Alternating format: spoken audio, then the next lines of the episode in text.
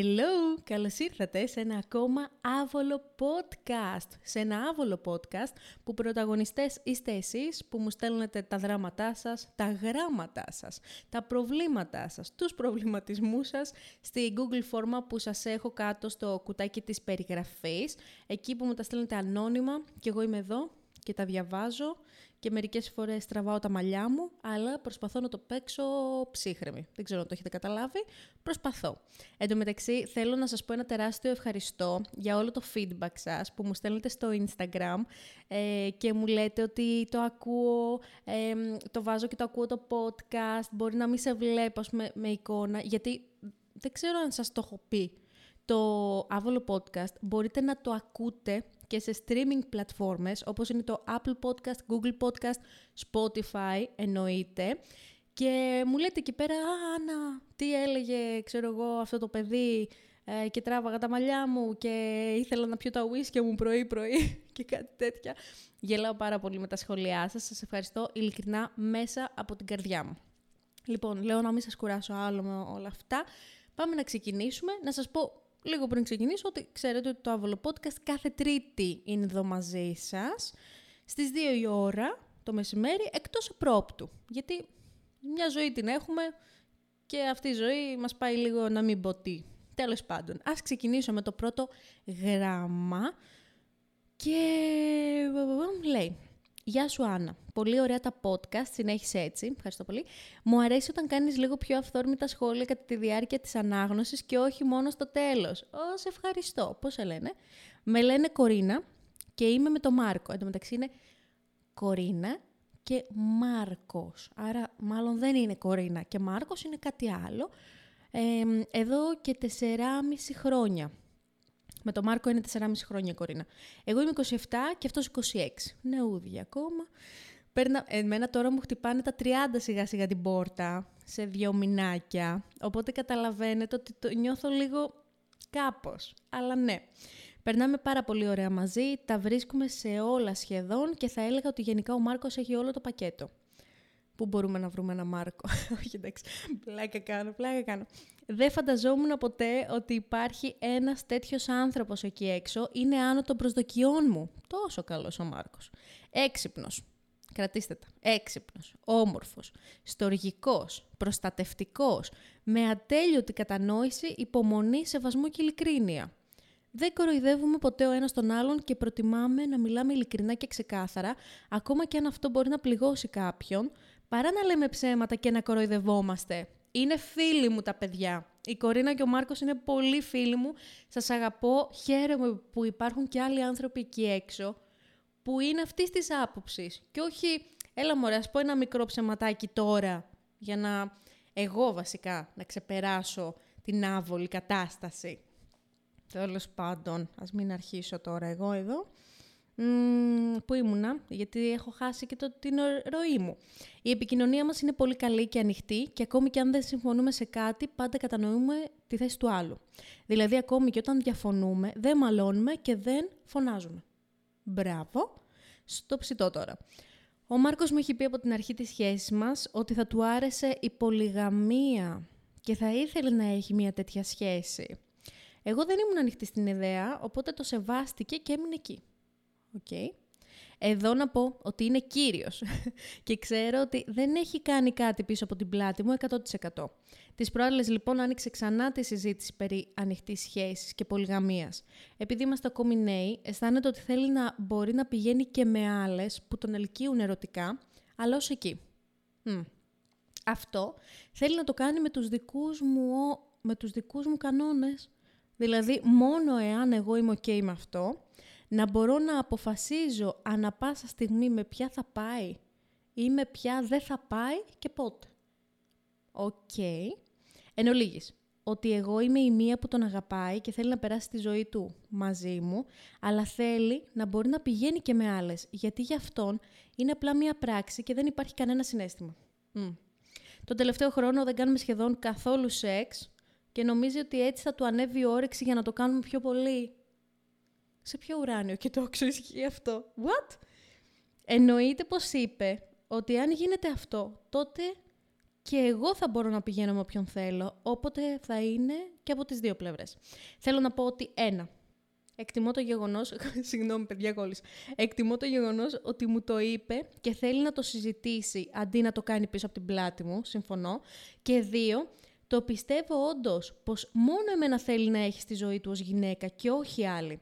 Επίσης ξέρω ότι είναι ένας άνθρωπος που μπορεί να διαχωρίσει το σεξ από συναισθήματα, Τουλάχιστον έτσι φαίνεται. Εγώ νιώθω άβολα με την ιδέα ότι μπορεί να το κάνει με κάποια άλλη. Από την άλλη, καταλαβαίνω και την επιθυμία του, καθώς και νιώθω άβολα να πω ότι ή εγώ ή αυτές. Είναι ο πιο υπέροχος άνθρωπος που έχω γνωρίσει. Ίσως να ήθελα και εγώ να το δοκιμάσω και αν δεν μου αρέσει να το σταματήσουμε. Αλλά ένα, φοβάμαι το κοινωνικό στίγμα και τον περίγυρο. Έλα τώρα, Κορίνα. Την οικογένειά μου το μάθουνε. Και δύο, τι κι αν το δοκιμάσουμε, δεν μου αρέσει, αλλά είναι πολύ αργά, γιατί όλα όσα ένιωθα μέσα μου αλλάξουν και σπάσει το γυαλί. Αν το νιώσω σαν προδοσία ή κάτι τέτοιο, είμαι πολύ μπερδεμένη και δεν ξέρω αν είμαι OK στο να δοκιμάσω μία φορά ή όχι. Για πες, Ρεάννα, οτιδήποτε σχόλιο για τα όσα υπόθηκαν είναι καλοδεχούμενο. Ευχαριστώ εκ των προτέρων. Πω, από πού να ξεκινήσω και από πού να το πιάσω. Πολυγαμία. Πολυγαμία, παιδιά. Πολυγαμία. Ε, όσο περνάει ο καιρός, νιώθω ότι παίζει όλο και περισσότερο αυτό το concept, concept στις σχέσεις. Βασικά, αρχικά θέλω να σας πω ότι δεν έχω καταλήξει μέσα μου αν τελικά ο άνθρωπος είναι πολυγαμικός ή μονογαμικός. Το έχω συζητήσει πάρα πολλές φορές με πολλούς διαφορετικούς ανθρώπους, γιατί μου αρέσει να ακούω γνώμες αλλωνών και να σκέφτομαι λίγο περαιτέρω από τα κουτάκια που έχω εγώ στο μυαλό μου. Ε, οπότε θέλω να πω σε σένα Κορίνα ότι πρώτον δεν είστε το πρώτο ζευγάρι που τους απασχολεί κάτι τέτοιο και ούτε θα είστε και το τελευταίο.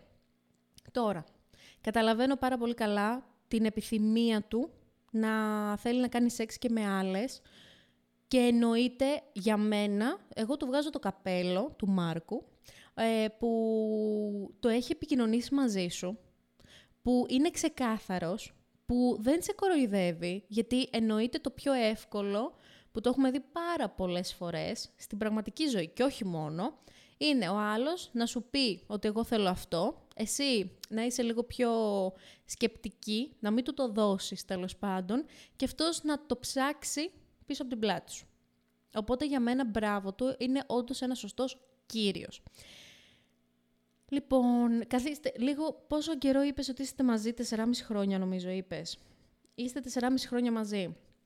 Αυτό ξεκίνησε, δηλαδή, στο επικοινώνησε εξ αρχής ή μετά; Και επίσης πότε του γεννήθηκε η επιθυμία εξ αρχής; Ήταν αυτή η επιθυμία μέσα του ή απλά ε, του γεννήθηκε αργότερα; Βέβαια είστε και μικροί ακόμα. Δηλαδή, βασικά όλοι είμαστε μικροί, αλλά θέλω να πω ότι Καταλαβαίνω ότι θε, μπορεί να θέλει να πειραματιστεί, αλλά είναι όντως ένας πειραματισμός. Δηλαδή, ή απλά είναι ο τρόπος ζωής του. Γιατί ε, ξέρω, ρε παιδί μου, και ένα ζευγάρι το οποίο είναι πολυγαμική.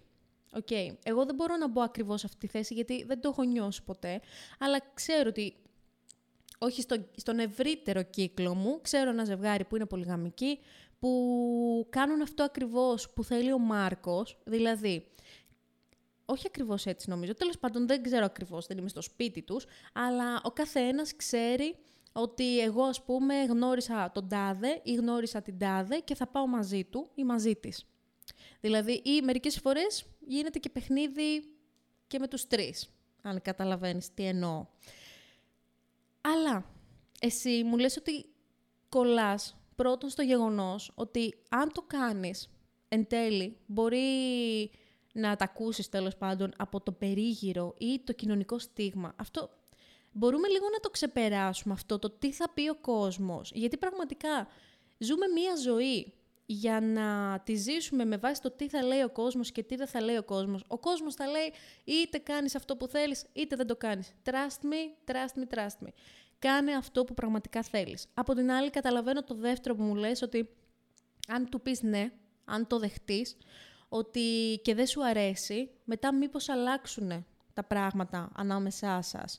Ε, μήπως αλλάξουν και τα συναισθήματά σου, που είναι λογικό. Λοιπόν, by the way, εδώ θέλω να σας πω κάτι σχετικά με αυτό που μου λες ότι αυτός νιώθεις ότι μπορεί να διαχωρίσει το σεξ με τα συναισθήματα. Εγώ, να σου πω την αλήθεια μου, κάπως λίγο δυσκολεύομαι σε αυτό. Εγώ, η Άννα. Δυσκολεύεται η Άννα στο να διαχωρίσει το σεξ με τα συναισθήματα. Ε, όχι στον απόλυτο βαθμό, αλλά δεν μπορώ να καταλάβω πώς μπορεί να γίνει αυτό. By the way, μου, έχει πει τέλος πάντων κάποιος ότι όταν δοκίμασε κάτι άλλο, δηλαδή όταν δοκίμασε να κάνει ας πούμε τρίο, κατάλαβε ότι άλλο είναι το σεξ και άλλο είναι το να κάνεις έρωτα σεξ με τον σύντροφό σου. Ότι, ρε παιδί μου, και για εκείνον τον άνθρωπο που μου το είπε αυτό, διαχωρίστηκε το κομμάτι της απόλαυσης, παύλα σεξ, και το κομμάτι συναισθήματα σεξ. Κατάλαβες. για μένα κάνε πραγματικά αυτό που λέει η καρδούλα σου. Όμως, μην το κάνεις για να μην τον χάσεις. Δηλαδή, αυτό είναι πάρα πολύ σημαντικό. Γιατί καταλαβαίνω ότι μπορείς στο πίσω, πίσω μέρος του μυαλού σου να σκέφτεσαι ότι αν δεν του δώσω πάλι αυτό που θέλει, μπορεί να καταλήξουμε στο να μην είμαστε μαζί. Οκ. Μπορεί να συμβεί αυτό. Και Δηλαδή να είσαι με κάποιον άνθρωπο που έχετε διαφορετικά θέλω απλά και μόνο για να μην χάσετε ο ένας τον άλλον και στο τέλος της ημέρας να χάσετε τους εαυτούς σας. Δεν ξέρω αν με καταλαβαίνεις. Εγώ λέω, αν νιώθεις, έστω και λίγο, από περιέργεια, ότι θες να το κάνεις, κάντο. Αλλά μην το κάνεις πιέζοντας τον εαυτό σου επειδή ο Μάρκος θέλει να το κάνετε και στο επικοινώνει σε δεύτερη φορά, άρα στην ουσία κάπως επιμένει. Κάντο γιατί πραγματικά το θες εσύ. Κάντο γιατί εσύ θες να πειραματιστείς. Κάντο γιατί θες δεν ξέρω εγώ τι. Όχι γιατί το θέλει ο Μάρκος. Επίσης, τι είναι αυτό το... Τον τελευταίο χρόνο δεν κάνουμε συχνά σεξ; Για να το θέλει περισσότερο. What the heck; Ε, σε ποιο ουρανό και το συμβαίνει αυτό. Εγώ, τουλάχιστον από προσωπική μου εμπειρία, όσο περισσότερο το κάνω, να σου το πω έτσι, τόσο περισσότερο το θέλω. Όσο δεν το κάνω, τόσο μου φεύγει, όχι, ε, πώς να το πω, η όρεξη. Επίσης, μου έχει τύχει και εμένα, ρε παιδί μου, σε σχέση μου, ε, να μην γίνεται συχνά, έως και καθόλου θα έλεγα, αλλά αυτό είχε να κάνει με μένα και με εκείνον το σύντροφο τέλος πάντων. Δηλαδή, κάτι πήγαινε λάθος στη σχέση. Το καταλαβαίναμε. Δεν το κάναμε απλά και μόνο για να θέλουμε ο ένας τον άλλον περισσότερο. σα ίσα, εγώ σου λέω πραγματικά από εμπειρία, από τη δική μου εμπειρία, όσο λιγότερο συχνή επαφή είχα, τόσο λιγότερο το ήθελα. Όσο περισσότερο συχνή επαφή είχα, τόσο περισσότερο το ήθελα. Δηλαδή, θες να μου πεις, γιατί μπορεί και να ισχύει αυτό. Μπορεί σε μένα να λειτουργεί έτσι. Δηλαδή, όταν το κάνετε, που ρε παιδί μου μπορεί να κάνετε μήνες, λέω εγώ τώρα να το κάνετε. Όταν το κάνετε μετά, υπάρχει τι, περισσότερη ένταση, πάθος, ε, πέφτεται ο ένας, πώς να το πω, σαν τα ζώα, ο ένας πάνω στον άλλον και ε, καραξισκίζεται, δεν ξέρω τι φάση. Δεν το πολύ καταλαβαίνω αυτό. Επίσης εσύ, εσύ μου λες για το θέλω του Μάρκου. Λες ότι δεν το κάνετε. Μισό λεπτάκι τώρα. Λες ότι δεν το κάνετε γιατί νομίζει ότι έτσι θα του ανέβει η όρεξη για να το κάνετε περισσότερο. Εσύ, ο δικός σου ρόλος, πού είναι σε όλο αυτό; Εσύ τι θες; Θες να το κάνετε περισσότερο; Ή είσαι βολεμένη με αυτή την κατάσταση και λες ότι εντάξει, εμένα δεν με απασχολεί και τόσο. Γιατί μπορεί και το σεξ για σένα να μην είναι τόσο σημαντικό όσο ας πούμε είναι για τον Μάρκο ή για μένα ή για τον Χ ή για τον Ψ. Μπορεί να είσαι λίγο πιο εντάξει ρε παιδί μου. Ε, απλά δεν μου λες εσύ τι θες σε αυτό το τομέα. Μήπως το θες περισσότερο και απλά τον αφήνεις. επειδή έτσι νομίζει ότι θα, το έχει, θα έχει περισσότερη όρεξη. Και επίσης δεν έχει όρεξη μαζί σου, αλλά ας πούμε έχει όρεξη να το κάνει μαζί σου και να το κάνει και με ξένες και εσύ να το κάνεις με ξένους. Δηλαδή αυτό δεν καταλαβαίνω. Τέλος πάντων, εγώ λέω να σκεφτείς λίγο το τι θες εσύ, κορινάκι μου τι θες εσύ πραγματικά. Όχι το τι θέλει ο Μάρκος. Γιατί καταλαβαίνω ότι 4,5 χρόνια είναι 4,5 χρόνια. Trust me. Το έχω κάνει. Ξέρω πώς είναι. Αλλά ε, μήπως αν τα θέλω σας είναι διαφορετικά εν τέλει, παρόλα τα όλα τα καλά της σχέσης, το πόσο δοτικός είναι ειλικρινής, το, το ακούω, είναι σπάνιο, ειλικρινά. Αλλά εφόσον τα θέλω σας είναι διαφορετικά, μήπως λέω εγώ τώρα να μην χάνατε άλλο το χρόνο σας, τη ζωή σας και να πάτε παρακάτω να βρείτε ο καθένας αυτό που πραγματικά του ταιριάζει καλύτερα; Γιατί εννοείται δεν γίνεται να ταιριάζουμε σε όλα με τον σύντροφό μας, 100% δεν γίνεται και επίσης δεν υπάρχει και ο τέλειος σύντροφος, αλλά αν εσένα στην ουσία δεν σου κάνει αυτή η κατάσταση, φύγε. Από την άλλη, μου λες εδώ πέρα ότι μισό λεπτό, ε, το πιστεύεις ότι θέλει να έχει ένα για γυναίκα του κτλ. Αλλά φαίνεται ότι σου κλωτσάει το ότι θέλει να πάει και με άλλη. Ή το ότι σε αφήνει να πας και εσύ με άλλο. Δεν ξέρω. Δες το λίγο. Δες το. Γιατί ξαναλέω και το κλείνω εδώ. Αν όντως θες να πειραματιστείς, για σένα κάντο.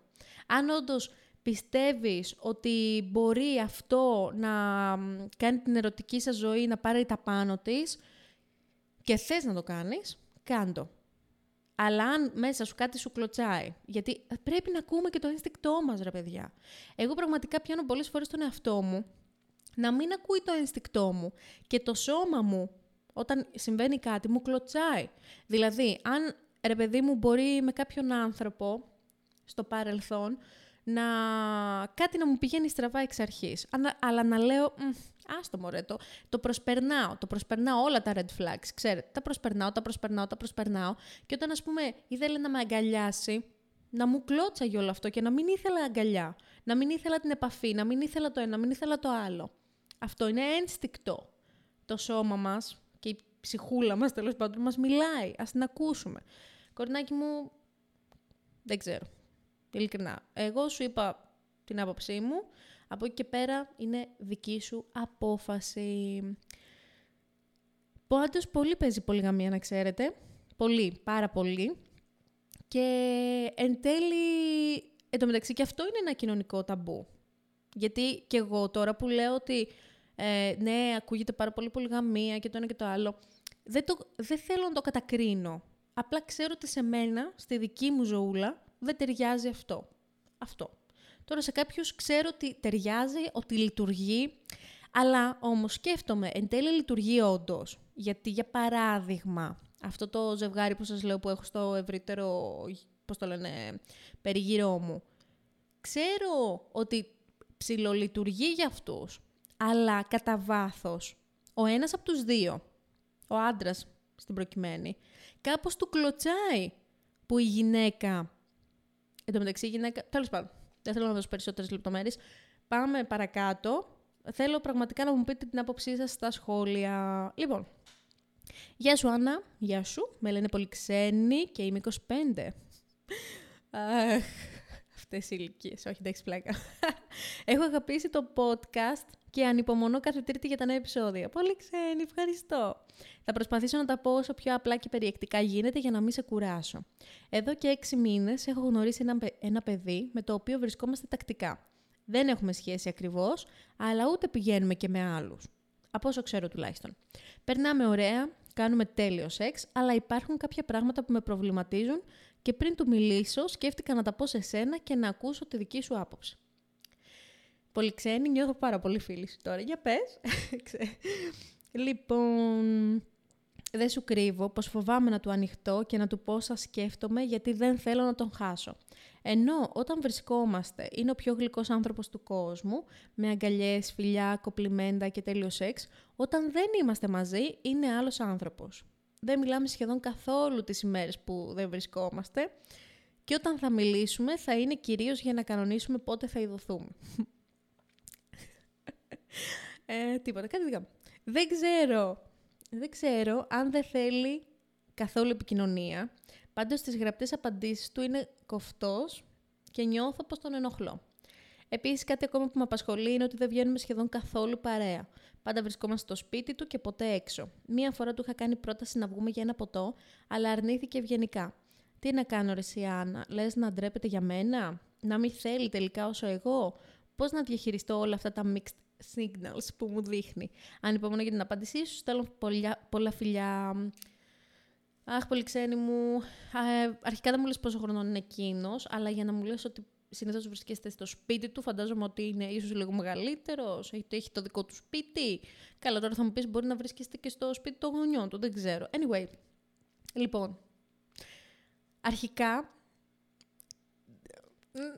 δεν είσαι η μόνη εκεί έξω που τη συμβαίνει όλο αυτό. Ε, θέλω να σου πω ότι καταλαβαίνω τον φόβο σου, καταλαβαίνω τη σκέψη σου και ότι ίσως μπορεί να τον χάσει κτλ. κτλ αλλά εφόσον τον βλέπεις ότι από κοντά είναι ρε παιδί μου έτσι γλυκούλης, ανοιχτός από ό,τι καταλαβαίνω ε, προς το μέρος σου, μήπως να μην κολλάς τόσο πολύ και να του τα πεις όλα αυτά; Επίσης, εσύ έχεις κάνει προσπάθεια να του πιάσεις, ρε παιδί μου, λίγο περισσότερο την κουβέντα ή επειδή νιώθεις ότι είναι κοφτός και ότι, ρε παιδί μου, μπορεί να βάζει κάποιον τείχο να, πώς να το πω τώρα, να το καθρεφτίζει όλο αυτό.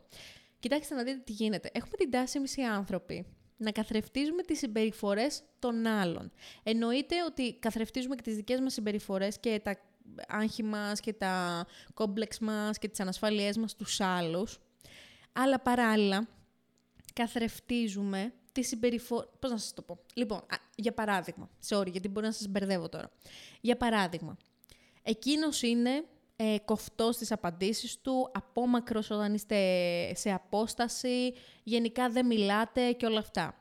Εσύ καθρεφτίζεις αυτή τη συμπεριφορά και κάνεις το ίδιο; Ή έχεις κάνει κάποιες προσπάθειες να σπάσεις αυτό τον τοίχο, να τον ρίξεις ρε παιδί μου και να τον κάνεις να συζητήσετε κάτι ρε παιδί μου από μακριά. Δηλαδή μπορεί να κάνετε πέντε μέρες να βρεθείτε και τις πέντε δεν θα μιλήσετε. Αυτές τις πέντε μέρες εσύ θα στείλεις κάποιο μήνυμα να προσπαθείς λίγο να τον ταρακουνείς, να του πεις hello, είμαι και εγώ εδώ, μήπως με ξέχασες. Από την άλλη, αν το έχεις κάνει αυτό και συνεχίζεται όλο αυτό το μοτίβο, όλη αυτή η συμπεριφορά από εκείνον προς εσένα, τότε πρέπει να συνειδητοποιήσεις, καλός ή κακός, ότι απλά ίσως δεν είσαι στις προτεραιότητες του, γιατί τι γίνεται. Αν βρίσκεστε όποτε θέλει εκείνος, ε, ή ξέρω εγώ ε, μόνο στο σπίτι του, όπου τον βολεύει. Γενικά, εσύ τι ρόλο παίζει σε όλο αυτό; Καταλαβαίνεις πώς το λέω. Αν εκείνος βρίσκεται μαζί σου μόνο όταν τον βολεύει, όπου τον βολεύει, όποτε τον βολεύει και και και και και και, ε, τότε... Απλά δεν είσαι στις προτεραιότητές του. Επίσης, το ότι δεν βγαίνετε, εγώ λέω κάτω μια κουβέντα και πες του. Φίλε μου, τάδε. Τι γίνεται. Γιατί δεν βγαίνουμε; Σου έχω κάνει πρόταση, ας πούμε, μία φορά να βγούμε.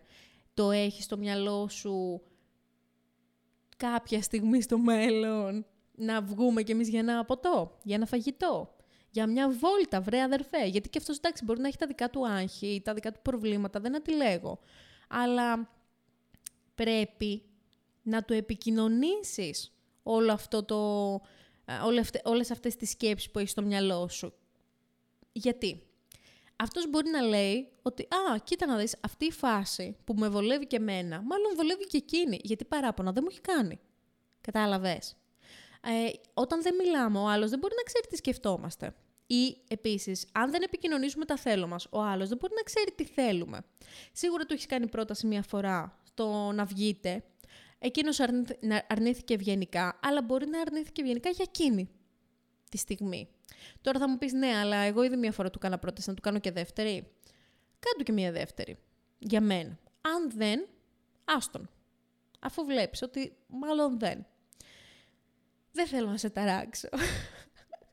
αλλά μάλλον έχετε κι εσείς αυτό το situationship. Δηλαδή, από κοντά όλα τέλεια, μέλη γάλα, ζείτε τον έρωτά σας και από μακριά σαν να είστε δύο ξένοι. Για μένα, μίλα του. Μίλα του και ξέρω πόσο φοβάσαι. Ε, κάντο. Είμαστε μαζί σε αυτό, να το θυμάσαι. Αλλά, ναι, μίλησέ του. Δεν έχω να σου πω κάτι άλλο, ειλικρινά. Θεωρώ ότι πραγματικά η επικοινωνία σε οποιαδήποτε σχέση, ερωτική φιλική, θα σας το λέω νομίζω μέχρι να πεθάνω, μέχρι να κλείσω τα μάτια μου. Η επικοινωνία είναι το πιο σημαντικό από όλα.